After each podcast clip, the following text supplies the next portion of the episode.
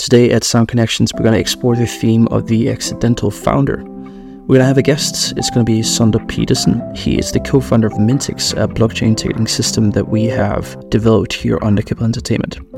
I hope you get some perspectives of how it is to be a new founder.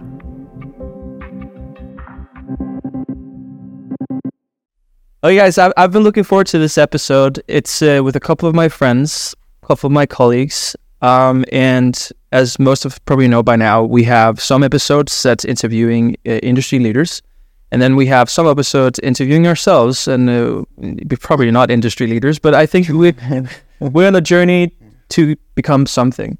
And what we're going to talk about today is something really interesting: Mintix, which is one of our companies, uh, which is a blockchain-based ticketing system. Um, and Sondre here, who is the CEO of Mintix, we're going to talk about your journey and sort of where we are now, and and it's going to be the overall theme of the accidental founder, because today is is, is going to be really fun, I think, because I'm uh, it's been a project I've been extremely passionate about. So Sondre, who are you? Uh, where do you come from? Just a brief introduction to you.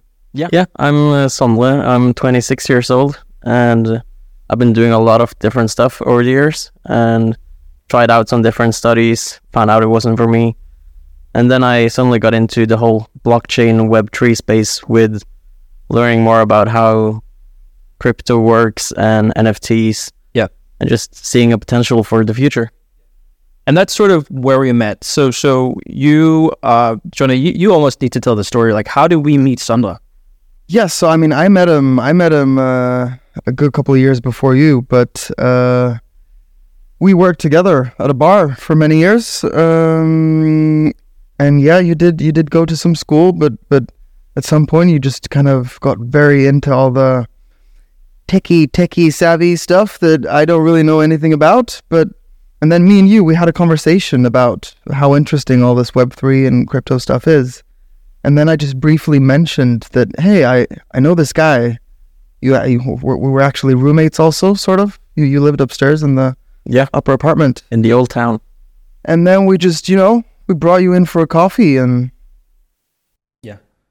Yeah and because you know uh, to give some context to why Mintix started i was a trip in la in, in february of 2022 uh, doing some some stuff. I was attending a wedding and then doing some sessions. And then i had some a lot of meetings with industry professionals there and everyone talked about nfts and everyone talked about you know all these kind of music nft projects. And honestly i, I didn't really understand why the, that was a thing like I, I just don't understand why that would be something that would worth anything that people would actually put worth into it. Um, what is shown later is well wasn't really any worth, but that's a different conversation.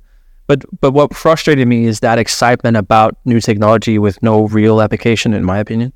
Uh, so it's kind of like there got to be some like practical use case that we can do something about it. So so we kind of like had that conversation about. I'm like, oh, let's invite him in and have a conversation and you came by our small office uh, at that time and can't even remember what we talked about. Uh, well, yeah, we the thing was that we were supposed to just look at ways for Capella to stay ahead of the curve when it comes to the technology and see if there was any ways for you guys to get into it. If yeah. that be streaming or actual NFTs or yeah, something like that. And then we just kept on talking about what what can we use this technology for? yeah. What should you guys be looking at? Yeah, and I think that's the where the conversation is like, okay, so what can we actually use it for now if we want to venture into it? And we've quickly concluded on ticketing.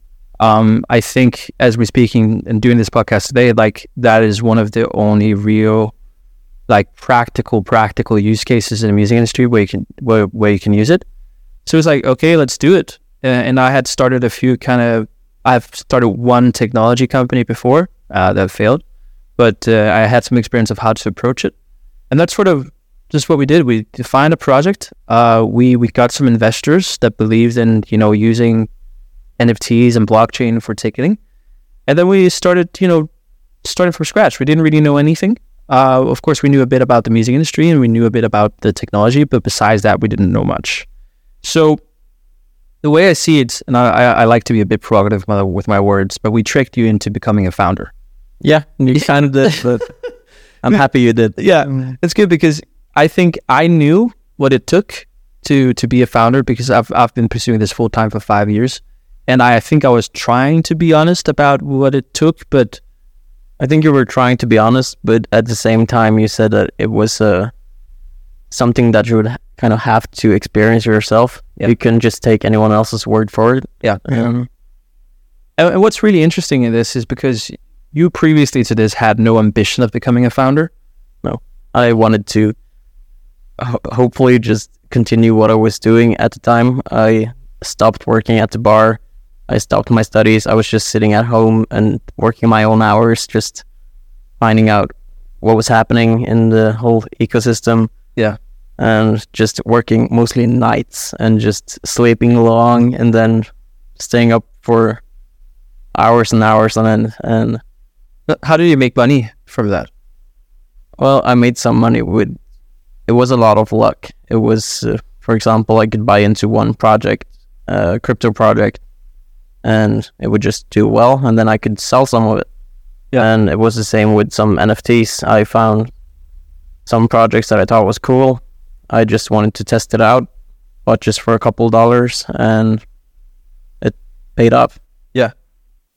That's cool. So we we try to take that knowledge of your knowledge of of how the technology was moving and how it could be used and how you could you know integrate it with other things and we we built Mintix and as we said we built some some we got some investors built a small first product fast forward to today we've been going on for uh, 14 months or so uh, and and have like a product launched uh, it's the first company in the Nordics that's doing this and one of actually the few companies in the world that's venturing into this space We've gotten some more investors. Uh, we've gotten a very good team, uh, and we're like the start of the journey, but far enough to like proving that we can actually do something. So, so recently we actually won an award uh, for Mintix, so Startup of the Year at the Music Tech uh, Conference in Bergen. Um, Startup of the Year within what I, I don't quite know, but it's it's something to do with like Norway, the Nordics. There's some different companies from different countries and an international jury. But nevertheless, there's like an industry recognition that what we're building has a potential and a purpose. Yeah. But then again, me as the the least uh, tech savvy guy. So for the listeners that don't maybe necessarily Yeah. understand anything about blockchain or crypto or Yeah. anything, Yeah. um, maybe one of you guys could talk a little bit about. So so what does potentially the blockchain technology contribute to the ticket ticketing industry? Like what what's the what's what's the actual problems that we are trying to solve?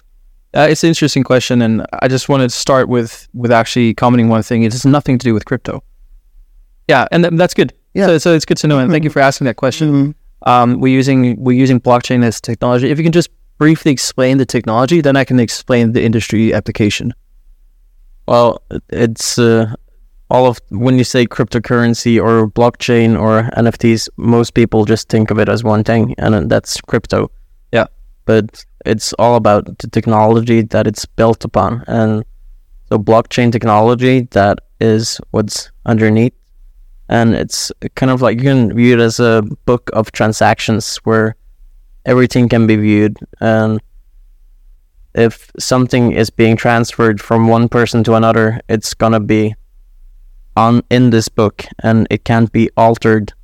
And so to just speak in simple terms, it's you have very much transparency Hmm. and it's uh, can't be hacked in that way and so you won't have any fake tickets and you can have a better understanding of who are your actual fans if they have been to your show and you can show that you have the tickets. Yeah. Now, and now we're, we're venturing into the industry application, and we've been around like there's, there's so many applications with this technology in the music industry, but the, the storytelling we're doing now uh, is is that the primary purpose for us, like having a relevance as a ticket company, is that through blockchain technology we can enable venues, promoters, and artists having access to the secondary market. What that means is when you buy a ticket, that's called the primary market. That directly from a ticket service, from Ticketmaster, whatever. It's a primary sale. You buy that ticket from the service provider. Um, if it's a very popular show or you can't go, you want to sell that ticket to someone else. That is called the secondary market. And how the industry is kind of set up right now is there's some primary market providers, probably know them, Ticketmaster, blah, blah, blah.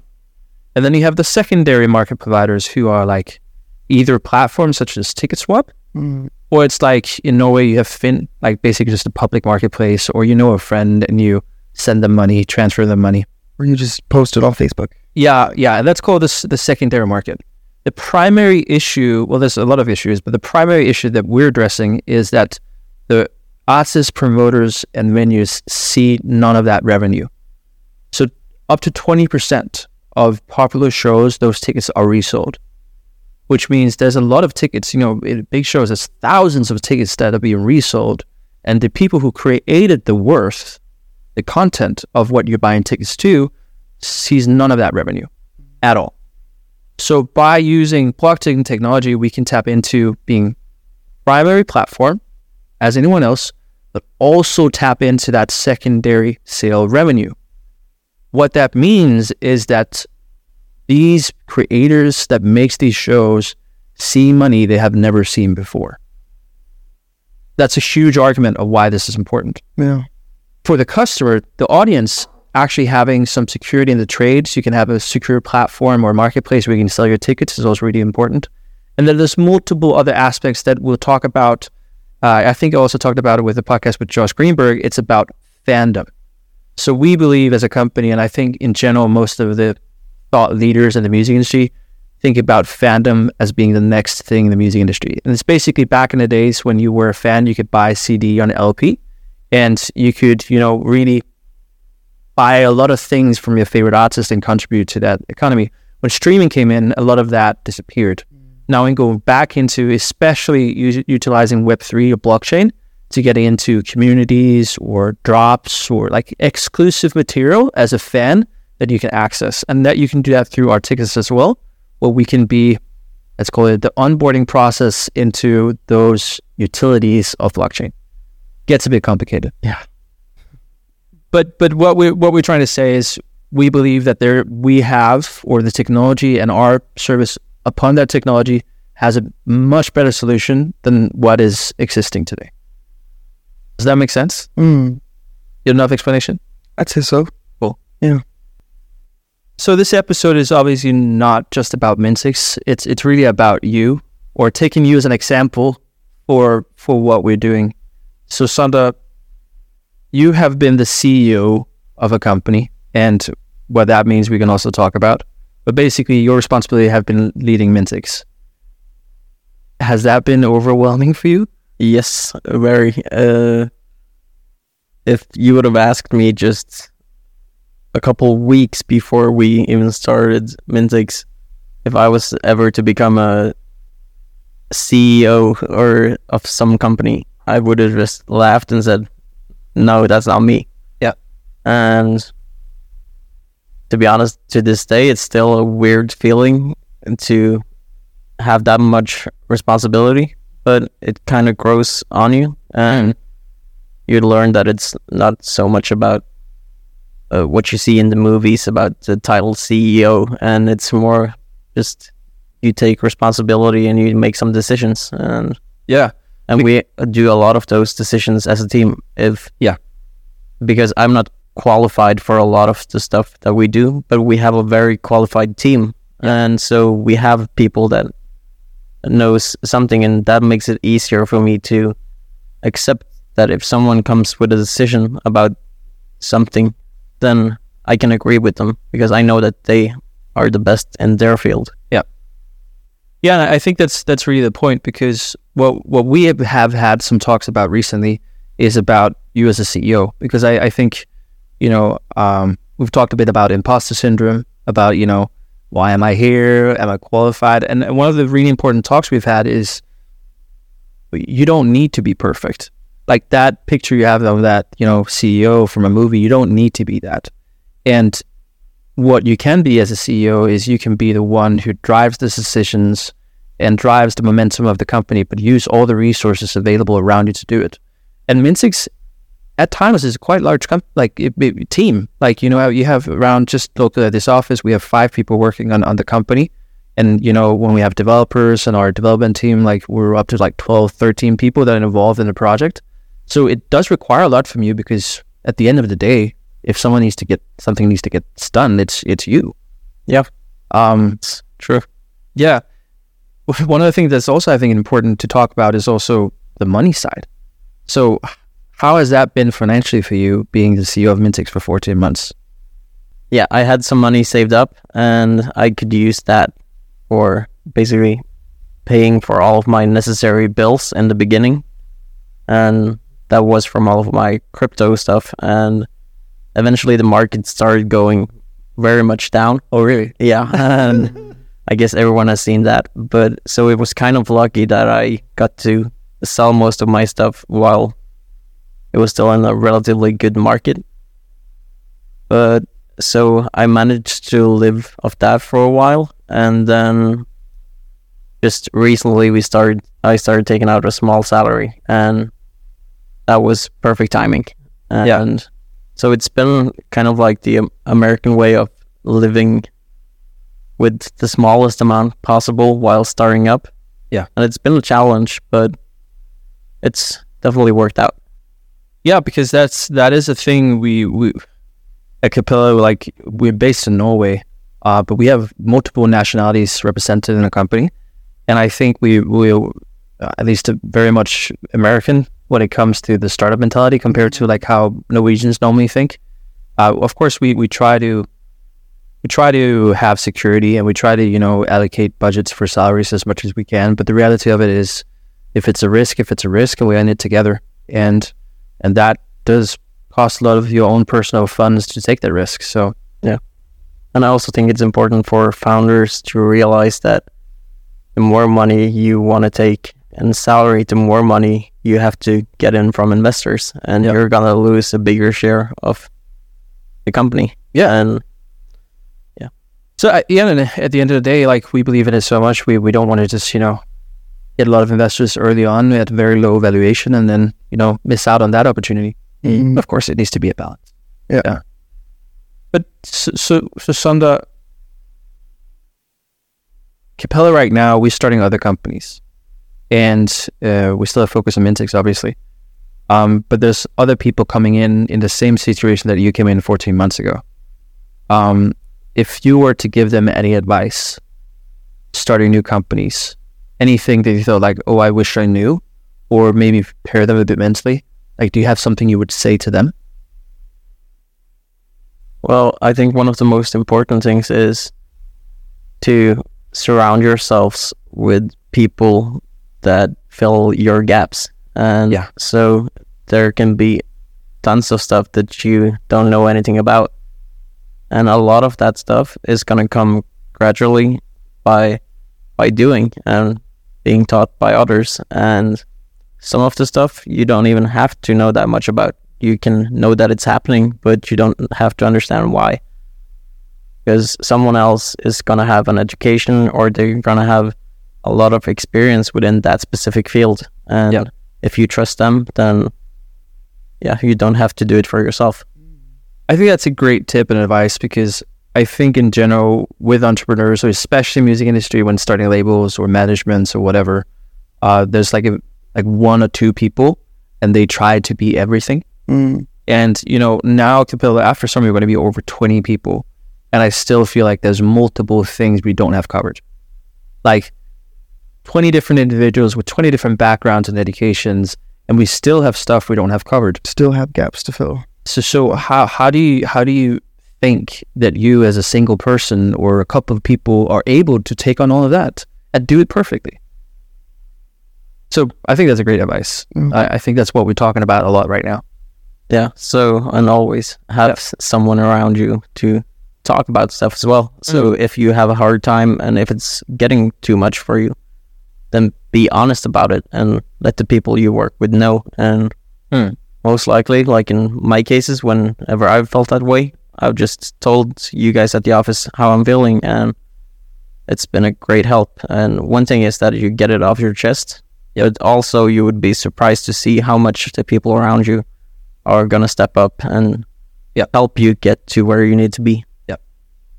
The number one pro tip: don't do it alone. Yeah. Yeah. Don't do it alone. Don't do it alone. Yeah. Okay, we've spoken about you, we've spoken about founders. We'll just use a couple of minutes explaining to the audience what Mintix like what is happening in the future because I think we'll we'll follow this company you know through multiple episodes and and the journey there.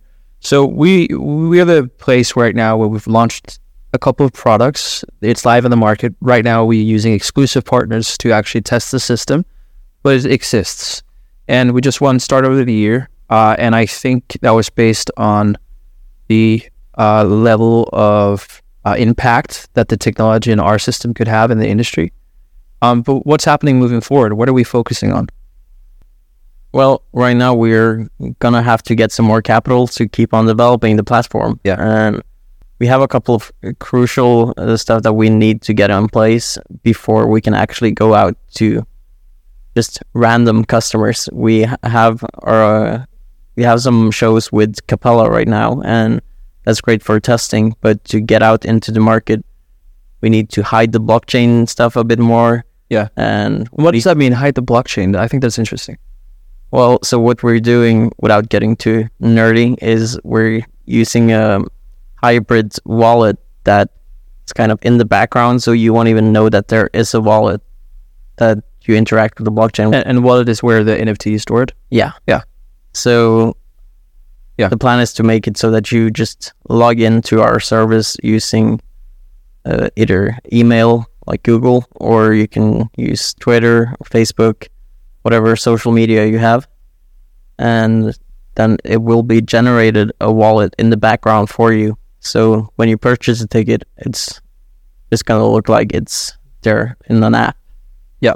But there's so much more going on in the background. Yeah. And then if I can comment on that, what what that basically means for for us uh, non very tech savvy people that don't really know what it is, um, it's it's that it's you know it's so user friendly that you know the general public will be able to use this system, and they don't necessarily need to know that it has something to do with blockchain or Yeah. anything. Yeah, yeah. so it's a long journey, and I think there's definitely no sec- security in whether or not we'll get success. I think it's a really interesting project. We believe in the technology, we believe in the team, but there's so many factors to find whether or not we'll have success.